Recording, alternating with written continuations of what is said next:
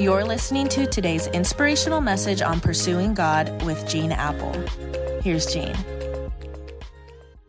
Well, happy Wednesday, everyone, and thanks for pursuing God with me today as, as we continue to unpack the belief that goes against the grain of our culture, which says there's one ultimate truth. Friends, I believe truth is not a moral standard established by human beings that can be altered and adjusted and with time, but truth is a person. Jesus Christ is the truth, and that never changes.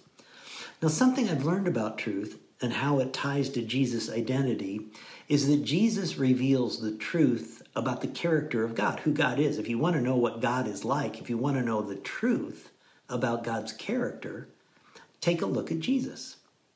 Baylor University conducted the most comprehensive national religious survey ever in the U.S., and they found the most commonly held view of God by most Americans is that he's an authoritarian God. He's an angry, judgmental God. He's, he's like ready to throw down a thunderbolt at any moment on the unfaithful, the ungodly, the disobedient.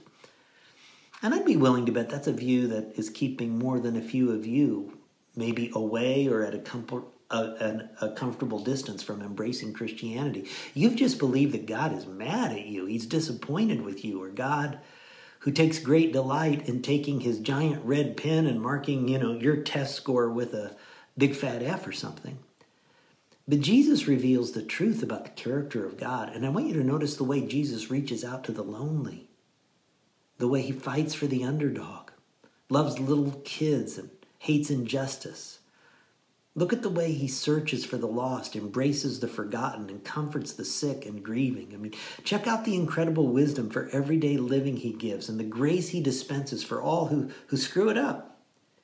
You want to know the truth about God's character?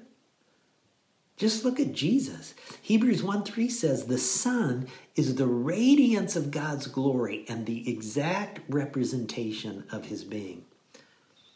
Now, this is certainly not a comparison or a good illustration, but I've had several times recently when I look in the mirror and I kind of do a double take because I see my dad. You ever do that? You look in the mirror and you see your mom or you see your dad. It's scary, right? My, my dad would have been 100 years old this past Monday.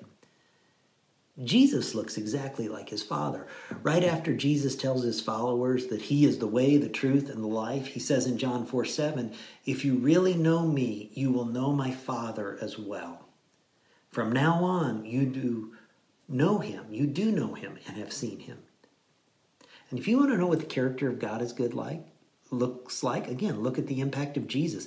Jesus changed the way we think about education because he taught us to love God with our heart, soul, and mind. So the movement of Jesus led to the beginning of schools and the founding of great universities Harvard, Yale, Princeton, William and Mary, all originally started to advance the Jesus movement. Because Jesus taught, whatever you did for one of the least of these, you did for me. An idea slowly emerged that suffering of every single individual human being matters to God, and those who are able to help ought to help. So hospitals and relief efforts of all kinds emerged from his movement with names like the Salvation Army, the Red Cross, St. Joseph's Hospital, St. Jude's Hospital.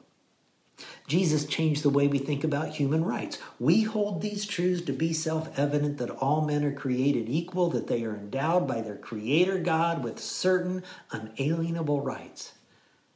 Where did that come from? from the Jesus movement that taught there is neither Jew nor Greek, slave nor free, male nor female, for all are one in Christ Jesus.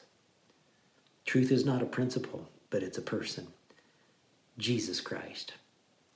And Jesus reveals the truth about the character of God. Heavenly Father, what a good God you are. And we are so thankful to know who you are through the life of Jesus.